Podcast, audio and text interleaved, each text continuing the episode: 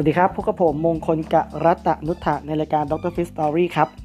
episode นี้ครับผมจะมาชวนพูดคุยครับในเรื่องอยากได้เงินเดือนหลักแสนต้องทำอย่างไรนะครับ หลายคนครับอยากประสบความสำเร็จในการทำงาน อยากมีเงินเดือนสูงๆอยากมีความมั่นคงในการทำงาน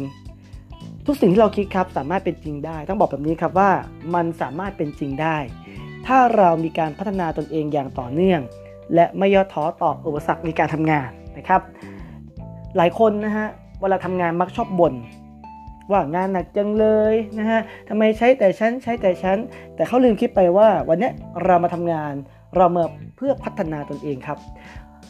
หลายคนมาทำงานแค่อยากได้เงินเดือนสูงๆ แต่ความสามารถไม่ถึงขาดทักษะขาดประสบการณ์ ซึ่งวันนี้เราอาจต้องเปลี่ยน mindset ใหม่ นะฮะบ่นไปนะฮะมันก็มีอะไรดีขึ้นครับนั้นเรากลับมามองตัวเองก่อนว่าวันนี้เราคู่ควรกับเงินเดือนที่เราได้รับหรือยังหรือถ้าเราอยากได้มากกว่านี้ วันนี้สิ่งที่ผมจะจะบอกคือเราต้องกล้าทำงานที่ท้าทายขึ้น ยากขึ้นนะฮะงานมันต้องเหนื่อยขึ้นแน่นอนครับ รายได้สูงก็ย่อมมาด้วยการทำงานที่หนักขึ้นนะครับแต่ว่าหนักขึ้นไม่ใช่ใช้แบบแรงทำนะฮะเราก็ต้องใช้ความคิด แล้วก็หาเครื่องไม้เครื่องมือนะครับมา พัฒนาตนเองเพื่อเราก้าวไปสู่อนาคตที่ดีกว่าเดิมนะครับนั้นวันนี้สิ่งที่ผมอยากจะมาเล่าครับก็คือในอดีตครับ ผมทำงานต้องบอกก่อนว่าผมผมเรียนจบรัฐศาสตร์มานะครับ จริงๆ ผมอยากทำงานราชการนะอยากเป็นประหลัดอำเภอ แต่ว่าด้วยชีวิตมันพลิกผันนะฮะผมมองว่าการไปสอบราชการเนี่ยโอ้โหดูแล้วหลายหมื่นคนมากๆ เราคงสู้เขาไม่ไหวหรอกนะฮะและ มันอาจจะไม่เหมาะกับเราก็ได้ แต่ถามว่าชอบรัฐศาสตร์ไหมชอบมากๆนะฮะผมก็เลยหันเหไปทำงานฝ่ายบุคคลนะจริงๆฝ่ายบุคคลเนี่ยก็ไม่รู้จักแล้วฮะพอดีคุณพ่อเนี่ยท่านจุดประกายท่านเคยพูดว่าเอออยากจะฝากงานให้ทำฝ่ายบุคคลที่รัฐศาสกิจที่หนึ่งนะฮะแต่ว่าผมก็ไม่ได้ไปทำงานที่นั่นนะฮะเนื่องจาก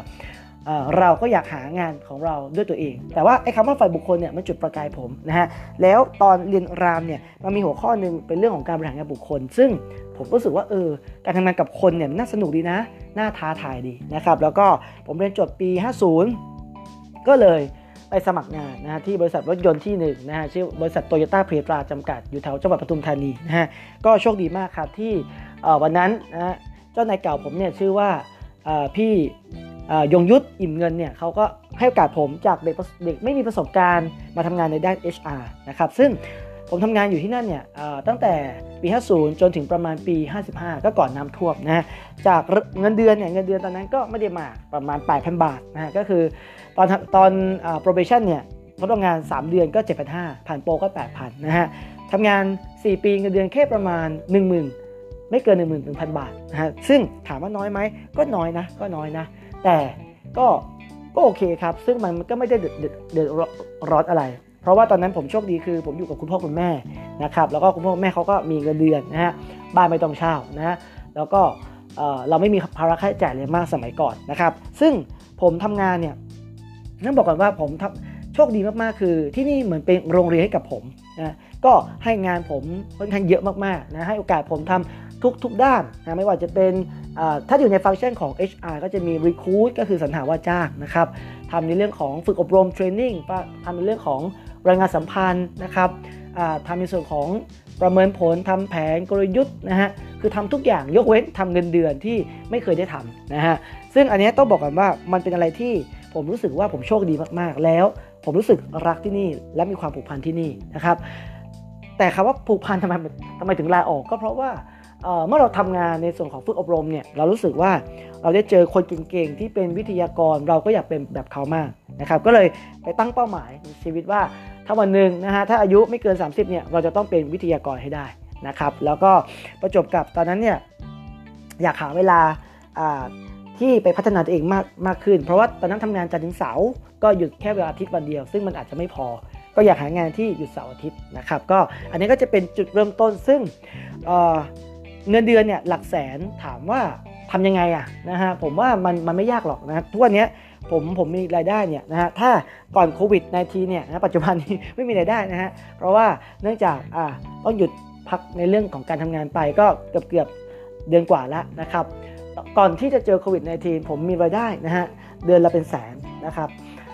บางเดือนพี่พีก็ห้าหกแสนนะครับต่อเดือนนะต่อเดือนนะปีหนึ่งก็ประมาณอย่างปีที่แล้วก็เกือบ 4 ล้านนะครับ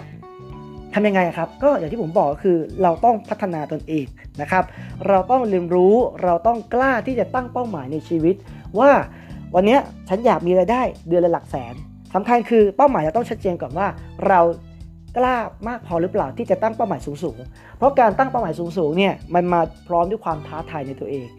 มันมาพร้อมกับความยากความเหนื่อยนะฮะ นั้นผมตอนนั้นผมไม่ได้ตั้งเป้าหมายอยากมีรายได้หลักแสน แต่ผมแค่อยากเป็นวิทยากรนะครับ ตอนผมลาออกนะครับผมก็โชคดีเหมือนกัน ตอนนั้นเงินเดือนที่ที่เก่าเนี่ยนะครับก็ประมาณ 1 0,000 ไม่เกิน1 0 0 0 1 0 0 บาทนะฮะ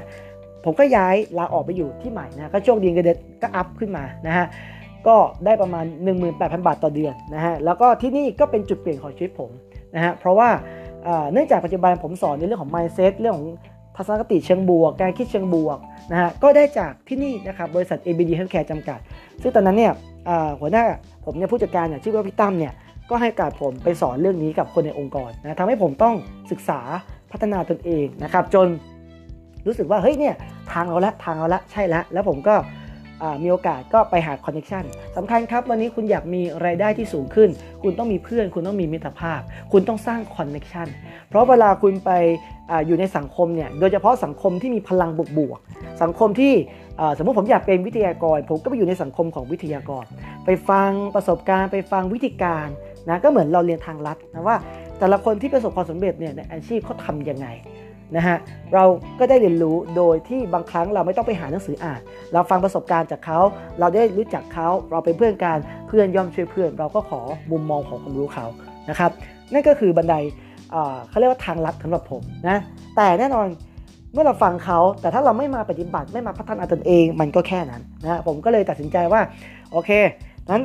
เราลองไปทำจริงจังดีกว่านะผมก็เลยตัดสินใจครับทำงานที่ MBD Healthcare ประมาณเกือบเกือบ11 เดือนก็ลาออก นะคราวนี้มุ่งมั่นเลยจะเดินถนนสายวิทยากรนะฮะก็ไปนะฮะ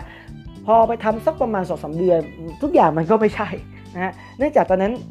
เราอาจจะเด็กเกินไปนะผมตอนนั้นผมก็ประมาณ 26นะฮะยี่ห้ายี่หกนี่แหละก็เด็กเกินไปนะที่จะมีคนมาจ้างเรานะถึงแม้ในช่วงแรกๆที่ก่อนที่ผมจะลาออกก็จะก็มีคนจ้างผมประมาณ2อสงานนะครับแต่ว่าตอนนั้นเนื่องจากเราอาจจะประสบการณ์น้อยนะฮะซึ่งจริงๆแล้วเนี่ย มันควรจะต้องมีประสบการณ์มากกว่านี้ แต่ในเมื่อเราตัดสินใจแล้วนะฮะเราก็ต้องเดินหน้าต่อนะฮะตอนนั้นเนี่ยผมก็หันเหนะฮะมาเขียนหนังสือด้วยนะตอนนั้นก็เขียนหนังสือประมาณ2อสเล่มนะฮะแล้วก็พอผลงานมันเริ่มออกไปเนี่ยผมก็เริ่มมีคนรู้จักมากขึ้นนะแต่ก่อนหนังสือที่มันจะออกเนี่ยนะตอนนั้นประมาณสักปลายปลายปี2555เนี่ยผมก็มีโอกาสไปทำออกกันไนที่1เป็นเป็นเซลล์นะซึ่งงานเซลล์ก็เป็นงานที่ผมผมไม่ชอบเลยนะเป็นเป็นงานที่แบบ ไม่ชอบง้อคนอะนะฮะแต่ก็ได้โอกาสจากผู้ใหญ่นะครับผู้ใหญ่ให้ลองอะผมก็ลองลองทำไปทำมาเฮ้ยสนุกดีนะครับพอมันเริ่มขายได้มันเริ่มสนุก มันเริ่มทำให้เราเรียนรู้มากขึ้นว่าการจะมีรายได้ที่สูงขึ้นเนี่ยวันนี้ถ้าคุณทำ back office มันยากมาก ต้องบอกว่า back office มีคุณค่านะ แต่มันยากมากที่คุณจะได้เงินหลักเงินเดือนหลักแสนยกเว้นคุณจะเป็นระดับผู้จัดการเป็นผอ.เป็นระดับบริหารแต่ถ้าเป็นเป็นแค่พนักงาน หัวหน้างานหรือแม้กระทั่งบางทีเป็น ผู้จัดการบางองค์กรเงินเดือนก็ยังไม่ถึงแสนนะครับงั้นวันนี้นะครับผมผมโชคดีก็คือ ผมได้เรียนรู้งานเซลล์งานขาย นั่นงานขายเนี่ยมันคืองานที่ตอบโจทย์มาทำให้เรามีโอกาสที่จะหาเงินรายได้หลักแสนได้นะฮะแต่ตอนนั้นเนี่ยผมก็ยังไม่มีรายได้หลักแสนนะก็เป็นแค่หลักหมื่นไปก็ทำไปตอนนั้นผมก็ทำออกกันไนด้วยควบคู่กับการเขียนหนังสือนะจนกระทั่งวันหนึ่งที่โอเค ประมาณ 1 ตุลาปี2556เนี่ยผมก็มาเปิด บริษัทฝึกอบรมของตัวเองก็คือเป็นธุรกิจบริษัทของตัวเองเลยนะฮะชื่อว่าบริษัท Dr. Fit จำกัดนะครับ จากนั้นเนี่ยผมก็เริ่มเอาประสบการณ์ที่ผมเนี่ยไปทำงานขายนะไปคุยลูกค้ามี connection เราก็เริ่มมาทำของตัวเองครับ สร้างแฟนเพจสร้าง Facebook เขียนบล็อกเขียนบทความในโลกออนไลน์ทำทุกอย่างจนจนเริ่มมีคนรู้จักนะครับ แล้วรายได้มันก็มามากขึ้นเรื่อยๆนะฮะมากขึ้นเรื่อยๆ จนกระทั่งอย่างที่ผมบอกครับ ทุกวันนี้นะฮะ ก่อนโควิดในทีมผมมีรายได้หลักแสนต่อเดือนนั้นเงินแสนไม่ยากเลยนะฮะต่อปีก็เป็นหลักล้านนะครับนั้นทุกอย่างมันกลับมาที่ 1 ก็คือ วันนี้เราต้องมีเป้าหมายก่อนเป้าหมายต้องชัดเจนก่อนว่า เราอยากเป็นอย่างไร 2 ครับ เมื่อเรามีเป้าหมายที่ชัดเจนแล้ว เราต้องวางแผนนะฮะวางแผนเลยครับว่าแต่ละวันเนี่ยเราต้องทำเรื่องอะไรบ้างอย่างผมเนี่ย ผมวางแผนเลยครับตื่นเช้ามาต้องเขียนบล็อกนะฮะเขียนบทความโอ้ตอนนั้นผมเขียนบทความเยอะมากนะฮะแล้วก็เขียนหนังสือนะค่อนข้างเยอะมากนั้นเราต้องรู้ก่อนว่า คนจะมาจ้างเราเขาจะจ้างจากอะไร แน่นอนครับ เราต้องมีโปรไฟล์นะเราต้องมีผลงานในเชิงของทางวิชาการนะครับนั้นผมก็เลยเขียนหนังสือมาก็โชคดีที่ได้รู้จักบอกรหลาย ๆ ที่แล้วเขาก็ได้ให้โอกาสเรานะฮะ นั้นผมทำแบบนี้ตลอดเวลาทุกๆวันนะให้ความรู้สร้างความเชี่ยวชาญ สร้างแบรนด์ขึ้นมาในเรื่องของคิดบวกนะผมมีสโลแกนว่าคิดบวกคิดถึงดรฟิตเราก็ทำแบบนี้มาตลอด 6-7 ปีนะครับจนกระทั่งมาเจอโควิด -19 นี่แหละนะซึ่งก็ไม่เป็นไรนะผมก็ก็เปลี่ยนตัวเองครับ ก็มาทำนะทำออนไลน์นะให้ความรู้สอนฟรีในโลกออนไลน์ เก็บเงินบ้างปรับปลายนะครับก็ก็สนุกดีถึงแม้รายได้อาจจะไม่สามารถกลับมาเป็นเดือนละหลักแสนได้นะครับเพราะว่า ทุกอย่างเราก็เพิ่งเริ่มต้น แต่ผมเชื่ออย่างนึงครับว่า เดี๋ยววันหนึ่งโควิดในทีหมดไป เราก็สามารถกลับไปทำงานเหมือนเดิมได้ แต่ตอนนั้นเราจะมี 2 ขาละมีทั้งออนไลน์ที่เราได้เริ่มสร้างไว้บ้างแล้วนะฮะแล้วเราก็มีโลกออฟไลน์ ซึ่งคนเริ่มรู้จักเรานะครับ เพราะว่าผมได้ได้มีการแบ่งปันนะฮะให้ความรู้คนแบบฟรีๆไม่เสียเงิน แล้วทุกคนก็ก็มาเรียนรู้กับผมนะก็ค่อนข้างเยอะละเราก็ได้มีคอนเนคชันกับคนใหม่ๆนะครับแล้วผมเชื่อว่าเพื่อนยอมช่วยเพื่อน นะครับ อันนี้ก็คือ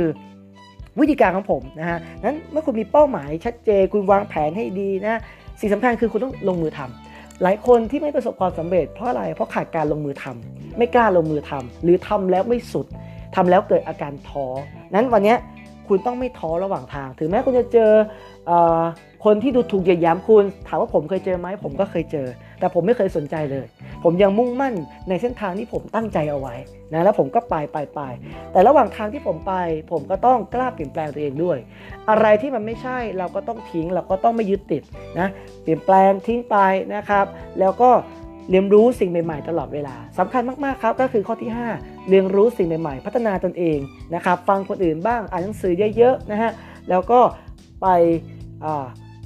สร้าง connection สำคัญครับ connection มิตรภาพนะเพื่อนย่อมช่วยเพื่อน และสุดท้ายครับก็มุ่งมั่นอย่าย่อท้อนะครับถ้าคุณไม่ท้อสักอย่าง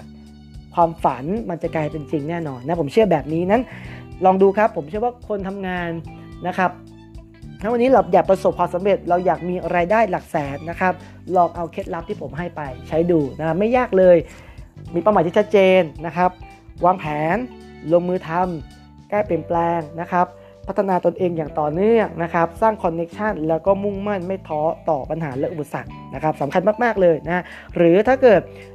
เราอยากรู้นะครับเรื่องราวนะฮะที่เป็นเชิงลึก มาปรึกษาผมได้ผมยินดีเลยนะก็มาที่ Facebook ผมก็ได้ครับแฟนเพจครับ dr จุดฟิตนะฮะ Dr. Fit นะฮะหรือทาง Line at นะฮะก็ Dr. Fit เช่นกัน d at มี at ข้างหน้านะฮะ dr จุดฟิตเช่นกันนะครับแล้วก็พบกับ Dr. Fit Story นะครับผ่านทางช่อง YouTube นะฮะจันทร์พุธศุกร์เจ็ดโมงครึ่ง นะครับหรือผ่านทางพอดแคสต์ Podbean นะฮะ Anchor นะฮะแล้วก็เร็วๆนี้นะฮะทาง Dr. Fit Story ก็จะมีเป็นคลิปวิดีโอด้วยนะต่อไปก็อาจจะได้เห็นหน้าผมนะในในช่อง YouTube มากขึ้นนะครับ หลังจากที่เรารู้จักผ่านเสียงมาพอสมควรนะแต่ว่าก็เดี๋ยวติดตามกันนะครับว่าจะมีคลิปนี้มาเมื่อไหร่ แต่บอกเลยครับว่าในเดือนพฤษภาคมนี้แน่นอนนะครับ ก็วันนี้ขอบคุณนะครับ แล้วกลับมาเจอกันใหม่ครับ สวัสดีครับ